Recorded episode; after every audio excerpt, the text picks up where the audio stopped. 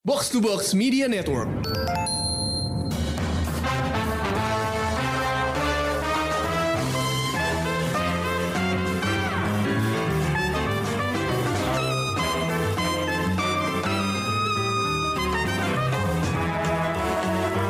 Halo pendengar Showbox, udah nonton belum nih film animasi terbaru dari Toei Animation, The First Slam Dunk?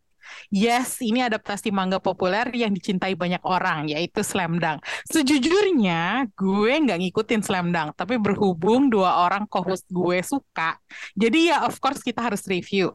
Idenya sih sebenarnya datang dari Rengga buat nge-review The First Slam Dunk ini. Tahu-tahu dia udah nonton aja dan ngajakin review. Jadi gue lempar ke Krisna dan ternyata Krisna juga udah nonton. Berhubung dua-duanya udah nonton, langsung aja kita bahas dan dengerin review mereka. Hey guys, gimana nih? Halo. Halo, Senengkah akhirnya ada film Slam Dunk? saya Senang. sedang. Setelah 20 tahun. Kalian nih emang fans Slam Dunk apa gimana sih? Soalnya gue taunya lu ngefansnya cuma sama apa ya? yang kalian Hah? suka baca tuh apa? One Piece. One Piece. One Piece, iya. Gue taunya kalian cuma ngefans sama One Piece. Gue nggak tahu kalau kalian ngefans sama Slam Dunk. Ya lumayan lah gue sih Slam Dunk. Ya, maksudnya zaman dulu kan apa sebelum banyak belum banyak manga yang masuk sini kan salah satu sports yang masuk duluan kan Slam Dunk kan. Jadi ya lumayan lah. Lumayan. Hmm. Walaupun dulu gue baca komiknya lumayan sporadis sih, nggak nggak yang tiap keluar gue beli baru baca nggak dulu kayak kayak lebih banyak. Kalau ada temen gue yang udah ada gue iseng baca juga gitu. Oh, oke. Kalau Rengga fans berat kah? Saya fans beratnya Slam Dunk. Oh, Itu the best apa ya, the best sports Sports manga. manga. Iya. Of all time sih. oh, oke.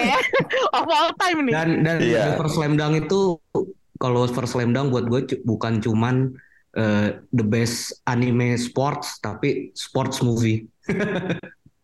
Oh ya, Iya. film ini, film yang Iya. kita bakal bahas malam ini. Ya, jadi ha- Itu bukan hanya di ranah sports movie. anime atau animasi tapi juga film sport secara keseluruhan buat gue sih. Ini Oh. salah satu yang terbaik. Oh oke oke. Nah ini gue sekarang pengen gue pengen ngomongin dulu judulnya ya. Eh setahu gue Slam Dunk tuh udah ada film sebelumnya. Eh filmnya kalau nggak salah nggak keluar di bioskop deh, tapi keluarnya di TV kalau nggak salah. Kalau nggak salah ya. Iya. Tapi yang ini judulnya The First Slam Dunk. Kenapa The First? Ah, itu artinya apa? Apakah ini maksudnya film bioskop pertama atau ada arti lain nggak sih? Kalau dari yang gue baca sih, menurut Takehiko Inoue, dia bilang dia kasih judul The First tuh karena dia mau penonton yang udah familiar sama Slam Dunk itu bisa kayak Hmm. ngerasain pengalaman kayak waktu pertama kali nonton, eh pertama kali baca lagi gitu, Oh. kayak gitu. Jadi kayak lumayan filosofis ya. Terus sementara untuk yang nggak familiar, katanya ini jadi biar jadi pengalaman first Slam Dunk mereka gitu katanya sih, kata Inoue. Oh. gitu.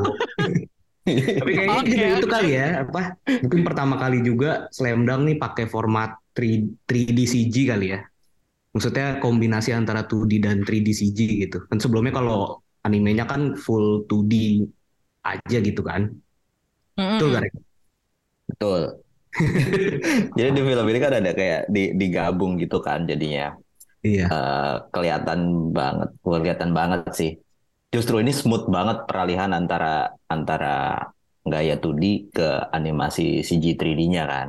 Mm-mm. Jadi Oh. Eh, kal- jadi pas kalau ada human interaction atau cerita biasa itu pakai hand drawn 2D gitu. Tapi begitu masuk ke pertandingan itu jadi full CG.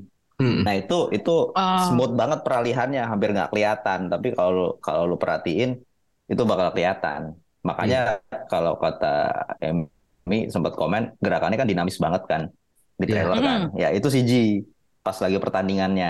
Makanya smooth banget Hmm. gerakan pas mereka lagi lagi dribble, lagi shooting kayak gitunya tuh bagus banget. Itu menurut gua ini poin plus banget sih film ini. Situ. Iya, ini ini sesuatu yang gue perhatiin pada saat gue nonton trailernya, meskipun pendek banget trailernya, hanya satu menit panjangnya. Itu nggak menceritakan apa-apa ya Iya. tentang filmnya buat gue. Tapi Betul. dari situ udah kelihatan, bahkan yang lo bilang tadi, adegan pertandingan itu, eh, itu ten- memang terlihat dinamis. Tapi bahkan pada saat bukan pertandingan aja, kayak gambar apa ya, animasi perempuan duduk di pantai gitu. Itu buat gue gambarnya kayak hidup banget gitu. Makanya gue penasaran ini sebenarnya teknik apa yang dipakai sama si Takehiko Inoue gitu. Karena setahu gue film ini pengembangannya kan panjang banget ya. Kayak berapa puluh tahun gitu. Kayak be- apa lebih dari 10 tahun gitu. Makanya gue jadi penasaran ini sebenarnya teknik apa yang dipakai gitu. Inoue kalau kerja lama. Emang lama. Vagabond udah hiatus berapa lama tuh? Iya, tapi kalau kalau si anime Slam Dunk ini sebenarnya apa ada permasalahan juga. Bukan permasalahan sih. Jadi kalau jam Tarik yang ulur lah. yang zaman dulu itu kan yang animenya itu kan tahun 93 ya setahu gue ya. Eh, Hmm. Terus itu selesai nggak sampai nggak sampai kelar nih. Kayak klimaks mangganya justru. Nggak sampai klimaks justru klimaksnya tuh nggak diceritain. Mm-mm. Nah, itu Hmm. jadi pertanyaan banyak orang, tapi tidak tidak banyak yang nggak tahu juga ternyata dari studio animenya itu pengen mengubah ceritanya. Nah, soal Oh. soalnya di di end, justru ending Slam Dunk itu kan si Sohoku tidak tidak nggak menang nggak menang National Cup kan. Hmm. Spoiler dong ini. Enggak, itu di, di manga kan, di manga. Itu di manga. Nah, di anime itu mau diubah sama studio animenya. Mengamuklah Hmm. Takehiko Inoue sampai akhirnya royaltinya dicabut sama dia. Dia nggak mau bikin anime lagi sejak itu. Gitu Oh. ceritanya sampai akhirnya 20 tahun kemudian ya akhirnya memutuskan ya udah gue bikin filmnya deh gitu. Dengan cerita yang Hmm. Dengan cerita dia yang Sesuai. sutradarain, dia yang bikin ceritanya gitu. Makanya bargaining positionnya gede kan dia. Hmm. Mungkin itu juga karena Hmm. jadi kayak the first gitu. Dia berani apa debut sutradaranya dia. sutradara. Mm. Oke, sekarang gue lebih paham jadi ya kenapa ini juga judulnya jadi the first gitu. Um, tapi sekarang gue pengen tanya dari segi ceritanya sendiri. Uh, gue baca yang jadi pemeran utama, karakter utama di cerita ini sebenarnya di mangganya itu lebih kayak supporting karakter, bener gak sih? Ryota Miyagi. Ya, Iya, Ryota Miyagi. Itu second, kan second lead lah. Second Gimana? lead, jadi bukan Hmm. hanya supporting karakter di manga. Nggak second lead juga lah. Di, enggak second lead juga ya. Ya dia kan tim inti dari Sohoku juga kan. Eh, eh, apa gimana ya? Jadi sebenarnya di di di kalau di cerita asli di di mangganya ya. eh, Hmm, pemeran utama itu protagonisnya kan si Sakuragi, namanya Sakuragi. ya, ya. Terus kemudian ceritanya berkembang, ternyata ada rivalnya si Rukawa Kaede. Kawa. Tuh, Hmm. seperti trop shonen lainnya, Hanamichi ini butuh rival. Hmm. Dan beda Rukawa lah personality. Iya, betul. Akhirnya cerita Slam Dunk itu berkembang jadi cerita dua orang ini. Si Kaede dan Hmm. Rukawa, Oh. rivalitas mereka di tim lah, inilah. Tapi supporting karakternya itu sebenarnya eh, banyak diceritain juga gitu. Kayak ada Akagi, ada Mitsui. Itsui, ada Ryota Miyagi, sama si eh, siapa yang pakai kacamata? Oh iya, Kogure. Kogure. Nah, Ya kan ya? Iya, ya lupa. gue lupa. Iya, nah supporting karakternya itu bahkan porsinya lumayan banyak dan arc-nya bagus gitu. Apalagi arc-nya si Mitsui gitu. Itu salah satu Iya. arc paling bagus di Slam Dunk gitu sampai banyak bikin orang nangis gitu. Nah, di manganya ini justru di antara berenam ini punya arc sendiri. Tapi justru si Miyagi ini entah kenapa arc-nya tuh hampir nggak ada di manga gitu. Kayak Oh. background story-nya tuh bahkan nggak diceritakan gitu motivasinya tuh apa itu kurang banget digarap sementara yang lain tuh benar-benar dapet porsi sendiri-sendiri gitu. Nah terus Hmm. kayaknya film ini tuh jadi apa ya Penebusan. penebusan betul redemption si Inoue terhadap si Miyagi ini gitu. Iya. Makanya dia dijadiin jadiin main Ah. karakter dan Pertama. ceritanya tuh jadi POV-nya dia gitu loh. Oh, tapi kalau menurut lo dibandingin Sakuragi, eh, Miyagi Ryota ini sebagai protagonis gimana? Apakah lebih compelling, lebih menarik, atau lo lebih suka Sakuragi justru? Sebenarnya dari dulu gue lumayan penasaran sih sama si Miyagi ini karena sebenarnya secara personality dia yang paling mirip Sakuragi menurut gue. Dia sama-sama Iya, bengal, akrab.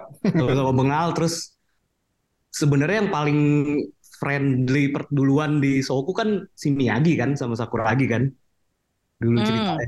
Nah, Jadi sebenarnya secara personality mirip gitu. Terus cuman bedanya mungkin eh, si Miyagi nih dari kecil itu emang udah cinta basket, beda sama si Sakuragi gitu kan.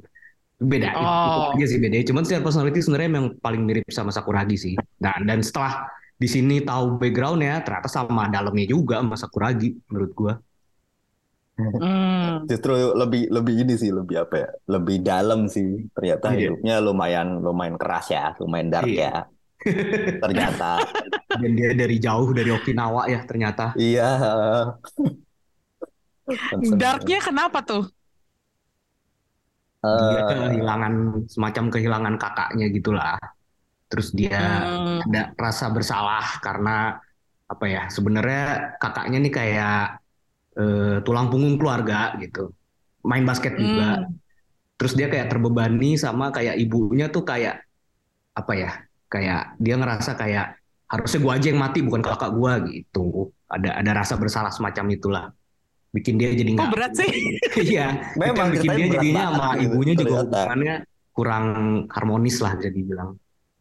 Hmm, oke. Tapi berarti eh, lo lebih suka mana nih sebagai protagonis? Se- Selera personal personal pribadi lo terhadap cerita ini, apakah bisa dibandingkan protagonisnya yang lo lebih suka tuh yang mana gitu? Eh, aduh, suka mana ya? Tentang Sakuragi sih intinya sebenarnya. Tetap ya, tetap tentang Sakuragi ya. Tapi Mia, ya Miyagi ternyata secara permainan basket posisi favorit gue tuh posisinya Miyagi. Gak, gue kan Oh. penggemar NBA juga ya. Jadi sebenarnya secara basket gue lebih suka dia, tapi ya nggak tahu di sini ternyata dia dalam juga sih. Jadi gue suka juga. Hmm, oke. Nih gue dengerin fans fans yang lain yang nonton, yang udah nonton, eh, mereka tetap bilang mereka suka Sakuragi, meskipun di sini pemeran utamanya bukan Ryota, eh, bukan bukan Sakuragi tapi Ryota Miyagi.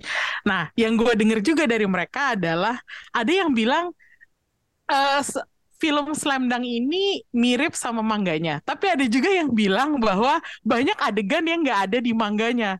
Nah, Hmm. menurut lo tuh yang bener yang mana? Apakah film ini mirip mangganya atau banyak adegan yang nggak ada di manga ternyata ada di sini? Gitu. Menurut menurut gue sih ya, dua-duanya nggak salah sih. Untuk pertandingannya sendiri, Mm-mm. lawan Sanoh ini, menurut gue sih mirip ya yang di manga. Momen-momennya Mm-mm. segala macem. Cuman ya soal Miyagi itu kan memang nggak ada kan di manga, baru di sini kan diceritain soal background. Ah, jadi ngaruh banget ya POV-nya si Miyagi ini. Iya, jadi di kayak di setiap apa di setiap momen dia mau di posisi di pertandingan ini misalnya di posisi dia terdesak tuh biasanya terus ya kan standar ini kan itu lumayan pattern standar sports manga kan di tengah pertandingan terus flashback gitu kan segala macem mungkin bagian itu Hmm. ya yang yang yang emang nggak ada emang belum diceritain gitu. Hmm, oke. Kalau gue bisa bilang sebenarnya kalau di pertandingan Sanoh ya, Mm-mm. itu 100% sama kayak di manga. Mm-mm. Dan Oh cerita ya? tentang iya, iya, 100%? iya, pertandingannya ya. pertandingannya only ya, ha, Mm-mm. ketika mereka di lapangan basket ya. Hmm. Tapi cerita tentang si Miyagi ini, gue bisa bilang 100% nggak ada di manga. Baru. Baru Oh, banget ceritanya. ha. Ya, Kalaupun ada yang nyerempet-nyerempet, jadi kayak ada kalau di manga tuh ada ada ada apa ya? eh, ada bagian ketika si Miyagi itu digebukin sama Mitsui dan gengnya. Itu ada di manga. Tapi kita nggak pernah lihat detailnya. Kejadiannya. Kenapa mereka Hmm. berantem, kejadiannya kenapa gitu. Terus ternyata di manga gue juga nggak diceritain bahwa ternyata si Miyagi dan si Mitsui itu udah pernah bertemu ketika mereka keti- SMP. Si pas Miyagi Hmm. baru pindah ke Nah, pas ke Kanagawa mereka ternyata Kanagawa. pernah ketemu. satu komplek mereka- apartemen ya ternyata kayak nggak salah. Kayaknya iya. Satu Soalnya di komplek lapangan apartemen. basket apartemen gitu kan. Iya, heeh. itu jadi kayak sebenarnya sempat ada apa ya? kejadian-kejadian yang yang bersinggungan lah di manga sama di di mana di filmnya Hmm. ini tapi kita nggak pernah lihat dari POV-nya si Miyagi. Miyagi dan itu kayak ya ya nggak bisa dibilang apa ya bener atau nggak salah sih sebenarnya kan jadi Mm-mm. kayak apa ya melengkapi satu sama lain aja gitu Menambah Hmm. ini sih, menambah kedalaman setiap karakter aja sih menurut. Heeh. Karena di sini juga yang lain nggak dilupain juga. Sakuragi tetap mainin peran penting juga di sini. Hmm. Apa di bagian pertandingan ya jelas ya. Hmm. Tapi kalau di kehidupan si Miyagi tuh kayak bener-bener ya udah nih Miyagi kehidupannya dia gitu loh. Hmm. Di luar lapangan Hmm. basket tuh kita melihat si sosok Miyagi ini gitu. Tapi begitu masuk ke lapangan basket ya udah ini cerita tentang Sohoku, Hmm, tentang timnya secara tentang keseluruhan timnya ya. secara Timnya. keseluruhan. Jadi bag- gimana gimana si Miyagi ini terbentuk apa ya karakternya di dalam dan di luar lapangan gitu. Bahkan kalau yang di pertandingan eh, apa ya si karakter-karakter dari tim Sanohnya juga dapat porsi loh. Maksudnya Iya bener, ya kan Heeh. nggak dilupain juga gitu. betul. Tiap-tiap karakter dapat porsinya masing-masing gitu. Hmm, Ada oke. momennya lah. Nah, ini gue balik lagi ke pendapat Krisna yang di awal tadi ya. Mm-mm. Eh, ini kenapa lo bilang ini sports movie terbaik yang pernah lo tonton, Chris? eh animasi jadi animasinya nih menurut gue sih berhasil bikin film ini tuh punya apa ya adegan olahraga paling realistis ya yang pernah gue lihat gitu bahkan film live action pun nggak bisa serealistis serealistis ini menurut gue gitu. Masa sih? iya serius. Maksudnya gue dari sudut pandang penggemar NBA gitu ya. Gue tahu bagaimana pertandingan itu sesungguhnya di dijalankan gitu. Secara taktik Hmm. secara permainan apa segala macam. Slam dunk ini kan memang sports manga yang realistis ya. Dia nggak punya special move untuk tembakan special move untuk blok. Itu kan nggak ada kan. Nah Hmm. itu di sini tuh dan teamwork banget gitu. Itu eksekusinya realistis banget sih itu sih menurut gua kelebihannya. Bener-bener kayak nonton Oh. pertandingan basket beneran bahkan detail kayak apa ya ketika bolanya misalnya nge-shoot terus nggak masuk mantul di di ring gitu. Itu bunyi dan gerakan bola itu realistis banget. Bunyi Hmm. bola ketika di dribble ke kena ke lantai lapangan itu semuanya realistis banget suaranya bahkan sampai suaranya gitu Oh, di sisi itu Oke. di sisi sama ini intensitasnya juga oh, gue oke. rasa lebih kayak ini sih. Jadi kan kalau basket itu kan eh ya seperti kata saya bilang tadi intensitas dan pace-nya kan cepet banget ya kalau main basket Mm-mm. tuh ya. Mm-mm. Kalau di di film live action itu mungkin nangkep momen itu tuh rada kewalahan gitu. susah Sementara kalau Oh. susah iya, soalnya harus Ya. cepet kan, tep, tep, tep, tep. Sementara kalau di anime lu kan bisa membuat itu gitu banget itu di live action Heeh, bisa dibuat gitu loh. Jadi kayak gue mau begini begini begini tiga ya digambar gitu.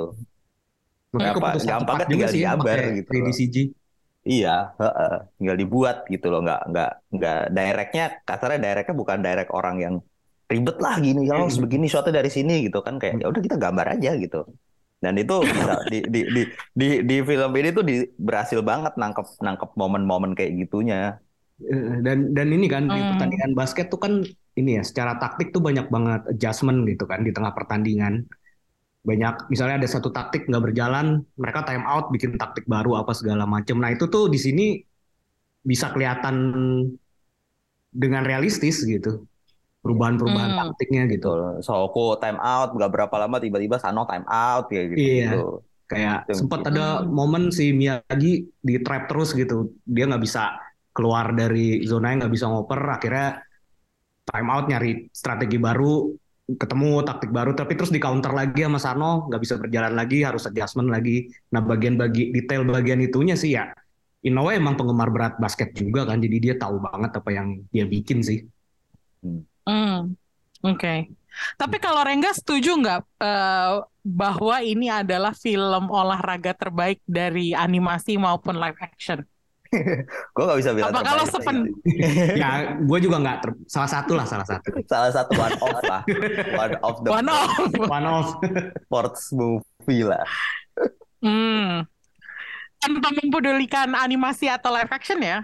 Iya, ha, bisa bilang seperti itu. Soalnya Oh, apa ya? tapi yang yang membuat yang meyakinkan lo bahwa ini adalah film olahraga yang bagus itu eh, seperti kata Krisna tadi adegan yang realistis atau apa? Ada suasananya kah atau apa ya? Aktingnya kah gitu? Voice actingnya gitu. Vo- Voice actingnya bagus sih. Beda ya Hmm. sama anime serial anime asli. Beda. heeh. Maksudnya apa ya? Kayak emosinya tuh terasa gitu loh. Terus ya itu tadi seperti yang Krisna bilang kayak kayak basket itu kan intensitas, pace-nya cepet banget dan itu itu bisa ditampilin di sini gitu. Itu buat Hmm. gua aja udah udah cukup cukup bagus mas. Gue juga tidak bisa mengingat sih apa ya film film tentang basket yang eh, apa ya sebagus ini gitu kasarnya kan. Hmm, Kayak Oke. ini ini dapat banget sih dari dari kayak kayak lo nonton kayak nonton no- kayak nonton eh, pertandingan basket beneran gitu. Dan dan gue kan Hmm. gue nonton sama teman gue yang anak basket gitu. Hmm, Dia dia mengamini hal itu gitu kayak, buset nih dapat banget nih gitu ininya apa eh, gregetnya gitu kayak lo nonton basket beneran gitu. Tegangnya tuh dapat Hmm. banget lah gitu. Gimana lo tiap kali ngoper bola, passing tiba-tiba passingnya dapat gitu. Ketika bolanya masuk, apalagi ketika bolanya masuk kan ada bunyinya tuh kunyiringnya kan. Pers Iya. gitu.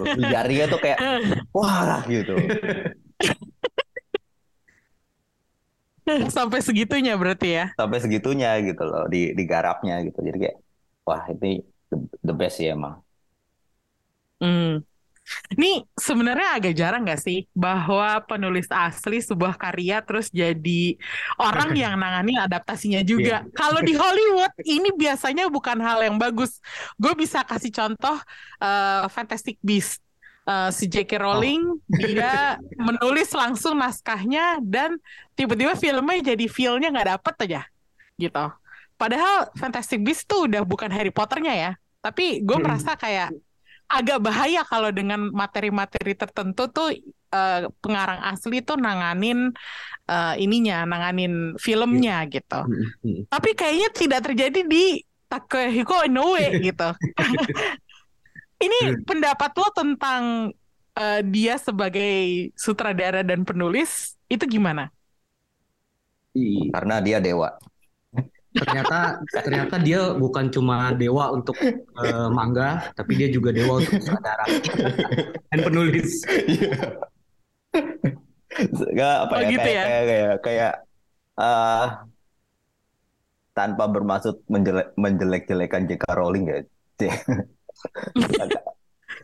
kayak si Indo ini kan ya, dia bisa nulis dan dia juga bisa gambar gitu. Jadi kayak Ya, dia writer juga, dia visual artist juga. Jadi ketika dia nulis dialog, dia nulis adegan, dia tuh udah kebayang semua di ininya dia, di pikirannya dia.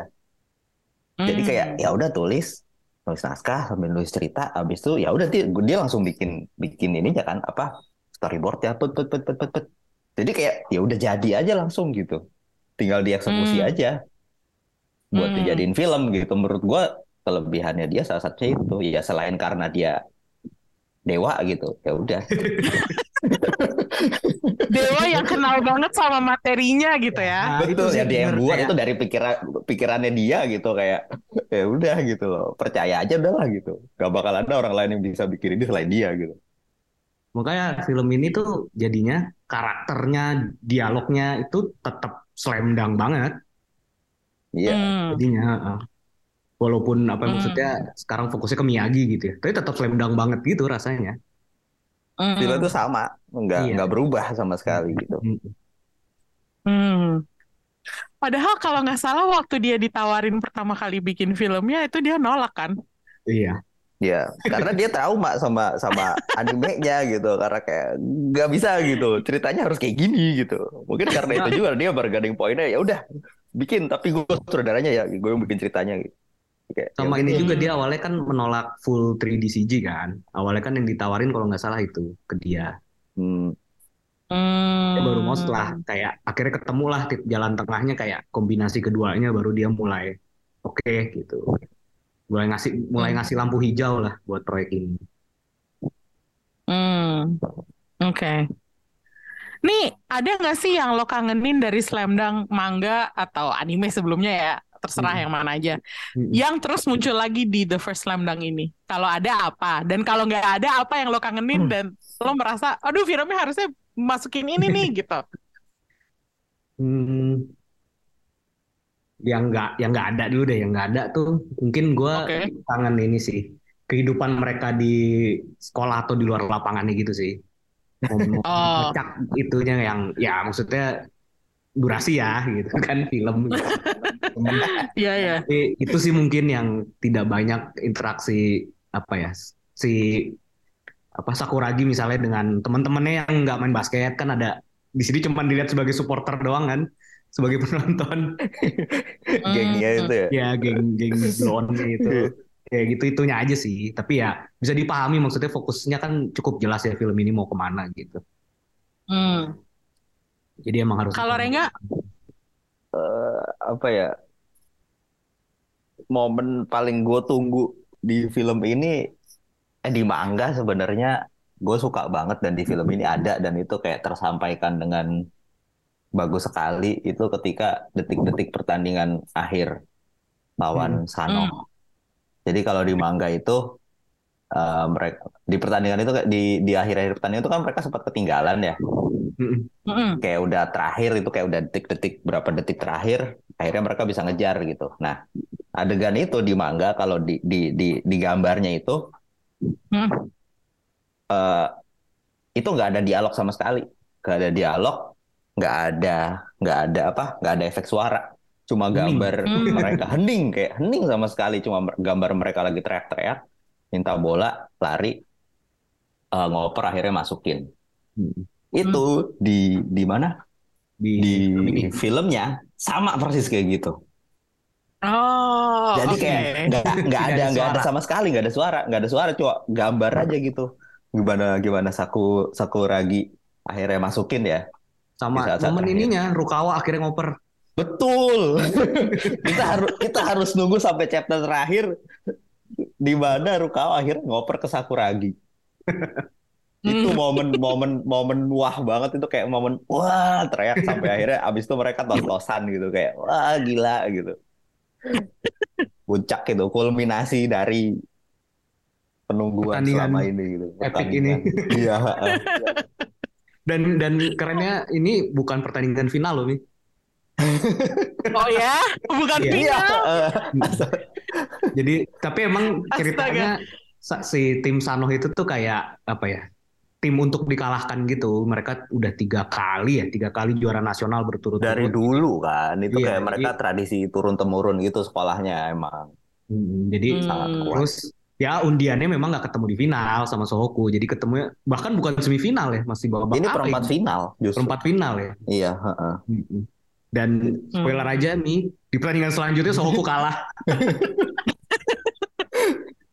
karena tenaga mereka udah habis di pertandingan ini Kayak ya Sakuragi kan ceritanya cedera di pertandingan Cedera, ini. ya, Sakuragi cedera. Terus uh, tim yang apa anggota tim yang lain juga udah kecapean gitu. Hmm. Maka di pertandingan berikutnya itu yang main cadangan semua, yang mana cadangannya cadangan Hmm. mati gitu kasarnya. Gak bisa main. anak-anak baru Anak-anak baru gitu. Maka langsung Oh, dikalahin oke. sama tim yang lain gitu. mungkin itu kali ya yang dulu mau diubah ya kayak Itu yang mau dibikin- diubah bener. Soalnya mau dibikin kan- juara ya nggak seru lah kan di mana-mana apa sport semangat harus juara dong. Masa nggak juara? Makanya satu sport Tapi itu yang bikin Slam Dunk juara. jadi ini kan jadi agung gitu kayak kayak ya nggak harus juara gitu. Hmm. Makanya itu Ya udah berani beraniin aja gitu ya, Betul. kalahin gitu. Iya, heeh. Hmm. ini yang bikin saya apa ya kayak Slam Dunk tuh salah satu sport semangat paling epic ya ini gitu. Jagoan itu nggak pernah Hmm. juara gitu. Kita justru melihat prosesnya gitu, endingnya kayak ju- nggak juara gitu, nggak, ah nggak juara, tapi puas endingnya. Oke, oke. Nih, lo berdua sebagai orang yang udah lama ngefans sama Slam Dunk dan udah kenal adaptasi sebelumnya gitu. Eh, posisi film ini dalam dunia perslamdangkan tuh gimana menurut lo? gue tahu lo suka banget sama filmnya, tapi kalau lo urutin misalnya dari manga apa uh, anime sebelumnya, apakah ini posisinya kayak sama sama mangganya, lebih dari mangganya atau masih di bawah mangganya gitu? yang lebih superior dari film ini ya mangganya aja sih menurut gua. Oh, oke. Hmm. Karena kalau apalagi kalau film, film yang lain kan filler ya Hmm, ya ya. dari cerita asli, jadi ya jauh lah.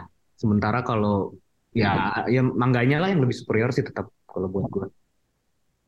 Oh, oke. Nggak Tahu sih Rengga Ya, gua setuju sih. Tapi ini tuh kayak apa ya? Kayak seperti saya juga bilang tadi kayak kebanyakan kalau movie dari manga atau anime biasanya filler kan, atau Hmm. kalau enggak tidak mempengaruhi cerita utama gitu. Tapi Hmm. film ini justru kayak melengkapi cerita Iya. utama. Iya, itu dia. Hmm. Jadi kayak ya jadinya eh ini ini nambahin cerita yang di manga loh gitu. Jadinya kayak cerita yang di manga justru lebih kuat dengan adanya film ini gitu. Bagian Miyaginya ya, Hmm. terutama. bagian Miyaginya. heeh. Jadi kalau kalau lo baca lagi manganya sekarang setelah nonton film ini filmnya bisa beda gitu. Saya Oh, nama. apakah lo lo gue baca lagi? lagi. Ya.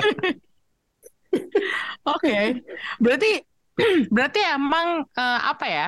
Film ini sebagai fans yang telah menunggu sekian lama, perasaan lo tuh apa gitu, Reng? Setelah nonton gitu, Apa ya? terharu kah? Terharu saya.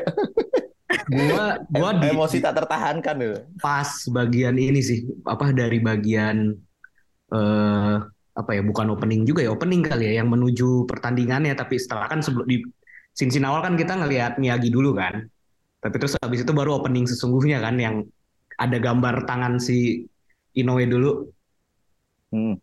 wah itu anjing sih kayak oke ini yang bikin Inoue. Karena di bagian awal tuh pas si lima pemain inti Sohoku ini mau masuk ke lapangan itu gambar tangan dulu apa jadi dari sketsa dulu gitu si si apa si Inoue gitu kan. Terus satu persatu dengan musik yang lumayan kenceng itu tuh udah bikin wah anjing merinding sih. Pas bagian itu. Oh, oke, oke. Gue kebayang perasaan lo duduk di apa ya di di bioskop gitu, terus Iya, karena- nonton nonton adegan itu tuh merinding tuh. iya Deskripsi yang bagus sih. Ya maksudnya gue udah lama banget kan nggak menyentuh slam dunk gitu kan. Terus dimulai melihat mereka berlima itu dengan gambar tangan Inoue itu itu ini sih perasaan yang nggak bisa gue gambarin sih. Apalagi di layar lebar gitu kan. Dan gue pernah Hmm. beberapa kali di YouTube tuh ngelihat cara Ino cara Inoue gambar kan. Itu kan Hmm. wah emang level secara teknis gambar dia di atas rata-rata mangaka lain lah gitu kan. Ya ya itu Hmm. udah memberikan apa ya pas apa ya kayak itu udah oke ini emang bikinan Inoue gitu ini slam dunk yang gue tahu gitu Hmm, oke. Renda, Rengga apakah eh, merinding juga atau menitikan air mata kah? Gue yang yang yang eh, ya itu seperti yang tadi gue bilang itu kayak yang apa scene-scene yang terakhir itu yang bikin gue benar-benar kayak anjir gitu. Kayak gue inget nih perasaan ini pas gue baca ini. Pas gue baca pas gue baca manganya itu gue gue gue hampir hampir ini apa terharu banget soalnya pas ini itu gitu. Terus itu di sini pas- ditambah lagi ini pas itu keren banget kan pas pertama kali apa menjelang tembakan terakhir si Sakuragi itu pas si akhirnya Rukawa dapat bola terus kan dia langsung gerak fa- fast break gitu kan. Si Sakuragi. Heeh, eh enggak Iya, si heeh. Rukawa dulu. Oh, si Itu Rukawa, banget iya. kan. Iya ha. dan dan itu banget. suaranya terus tiba-tiba menghilang. Iya. Terus menggilanya itu benar-benar kayak kayak fade out itu kan tiba-tiba kayak suaranya Mm-mm. hilang terus kayak benar-benar hening coba kayak ngeliatin mereka teriak-teriak gitu doang. Terus tahu bolanya udah di shoot sama Sakuragi. Iya Padahal Sakuragi shootnya jelek banget kan. Iya makanya itu itu kan jadi kayak jadi kayak akhirnya akhirnya Rukawa percaya gitu sama Sakuragi gitu. Soalnya dia sendirian kan Sakuragi benar-benar coba kayak Iya karena timnya nggak nggak akan apa ya realis masuk akal kan basket kan gitu kan emang mending fokus double team yang jelas-jelas syutingnya bagus daripada ini kan. iya. Dennis Rodman sering didiemin sendiri gitu kan yang jadi referensinya ini banget kan Iya, Sakuragi banget. karena syutingnya juga jelek gitu. Ya, eh. Dan dari, dan dari situ kan Rukawa juga di double team kan soalnya kan. Iya makanya. Kayak langsung dioper ke Sakuragi. Dan itu kayak itu momen kayak ah gitu kayak wow. Gue lagi berusaha di bioskop. gue lagi berusaha membayangkan film apa yang bisa bikin gue merasa kayak gitu dan gue gue nggak nemuin sih. Mungkin kayak Lord of the Rings gitu ya. Perasaan Kayak perasaan yang gue dapat di, di- itu cuman bisa gue dapat ketika gue nonton pertandingan olahraga beneran. oh Iya, benar. iya, iya. Hmm. Emosinya, emosinya dapat sih gitu.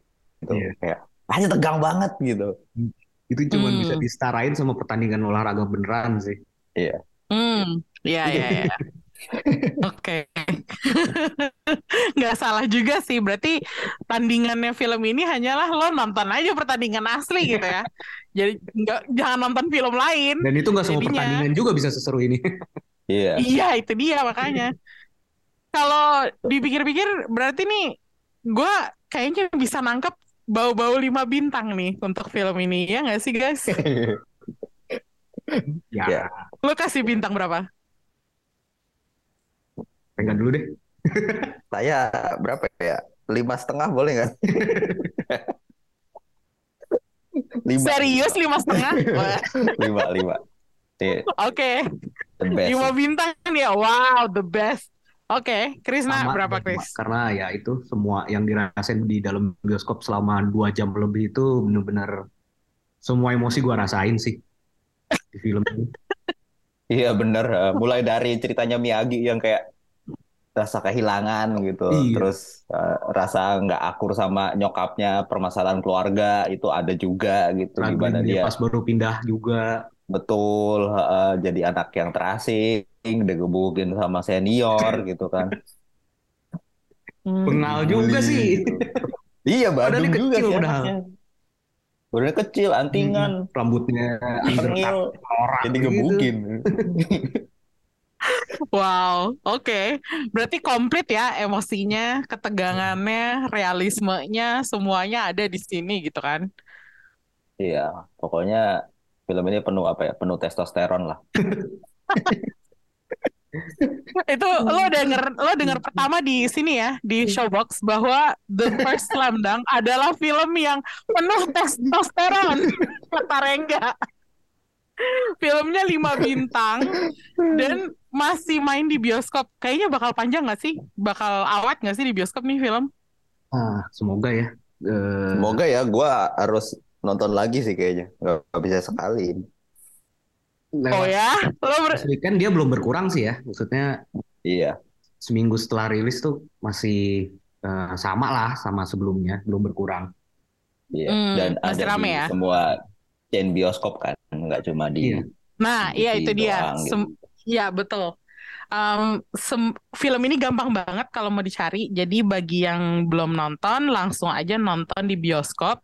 Dan karena filmnya cukup populer, gue harap eh, stay di bioskopnya tuh lama gitu. Jadi kalau misalnya sekarang lo belum sempet, mungkin dua minggu lagi masih ada gitu. Eh, kayaknya itu aja sih. Ada lagi nggak pujian yang mau lo kasih untuk film ini, Oh. Reng? Atau Ini Krisna? sedikit sedikit ini sih sedikit nilai minus di sini sih. Bukan filmnya ya, bukan film. Filmnya filmnya. Filmnya sempurna gitu. Iya, iya. Oke, apa? Reng? Lebih ke ini sih, lebih ke subtitlenya sih. Oh ya? Emang Ya. subtitle-nya kenapa? Ah, kayak kayaknya ya, kayaknya ya. Subtitle itu mentranslate dari bahasa Inggris. Kayaknya ya. Ah, Soalnya banyak oke. banyak yang kayaknya nggak nyambung nih nih antara adegan sama subtitlenya ya gitu. Mungkin yang ini juga untuk term-term Oh. yang basket banget gitu, Ya, teknis. terus eh, terus yang sedikit ganggu juga eh, ketika memanggil di Jepang kan kalau manggil manggil temen wal- temen gitu biasanya pakai nama belakang ya. Kecuali Hmm. udah Ya, banget betul. gitu kan. Nah, Misalkan si Hanamichi Sakuragi gitu manggilnya kan Sakuragi bukan Hanamichi gitu. Mm, Yang manggil Hanamichi itu cuma cuma teman gengnya doang gitu kan. mm. Sementara kalau di teman-teman basketnya manggilnya tetap Sakuragi. Nah itu di subtitlenya nulisnya Hanamichi. Oh, Sakuragi. ya itu agak awkward sih. Gue gue paham sih Semuanya- kalau ini semuanya menjadi makanya. Gue jadi Sakuragi kayak doang. Gitu kayak Bukan Sakuragi doang, Apa? semuanya bahkan. semuanya iya maksud gue semuanya itu kan tadi tadi contoh doang Ah. gitu. Semuanya dipanggil gitu. Akagi dipanggilnya Takenori gitu kan. Mitsui dipanggilnya Hisashi gitu kayak otak gue jadi kayak nggak sinkron gitu antara baca subtitle sama dengerinnya kayak "Hah? Hah? gimana gitu. Gue Itu kira gue yang takutnya salah denger kalau- gitu kan ternyata. Kalau buat Emang. penonton yang belum familiar sama karakter ya, jadi bingung. Ini namanya Betul. siapa dia Hmm. gitu. Kayak Ya, kok dipanggilnya ya, Sakuragi di tulisannya Hanamichi gitu kan. Jadi nama dia sebenarnya siapa gitu. Takutnya bikin bingung yang belum familiar juga sih. Komplainan yang valid menurut gue dan patut jadi sih. catatan kalau misalnya mau nonton film ini harus paling enggak lo harus kenal dulu deh bahwa Hanamichi itu maksudnya Sakuragi gitu loh. Jadi jangan pikir Tahu nama lengkapnya. "Ah, si- siapa Hanamichi gitu ya. Hmm. Kayak aneh banget gitu. Tapi thank you banget buat catatannya di belakang ini dari Rengga. Eh, thank you juga Krisna udah nge-review bareng-bareng Rengga untuk Oke, boleh. Masih punya waktu kita. Eh, nggak ada hubungannya sama Slam Dunk sih, cuman apakah eh, Takeuchi Inoue tidak berpikir untuk menyelesaikan Vagabond dengan cara yang sama dengan Slam Dunk? Ini masalahnya lain lagi kayaknya, Chris. Iya, maksudnya kalau dia udah males gambar mangganya, ya udah bikin film ini aja kayak gini gitu, tapi konklusinya gitu. Jangan harus menggantung. lo harus nunggu lo harus nunggu 20 tahun lagi, Chris, untuk Ya dia apa-apa bisa lah gitu, menyelesaikan. daripada hiatusnya nggak jelas. Astaga. Bener juga sih ya. Itu juga catatan yang menarik dari Krisna bagi uh, Takehiko Inoue Sensei kalau misalnya dia tiba-tiba dengerin gitu somewhat terus tiba-tiba dapat ide buat ngelanjutin itu adalah karena permintaan Krisna. Oke, thank you banget udah dengerin review Chow Japan kali ini dan kita ketemu lagi di episode berikutnya. Bye bye.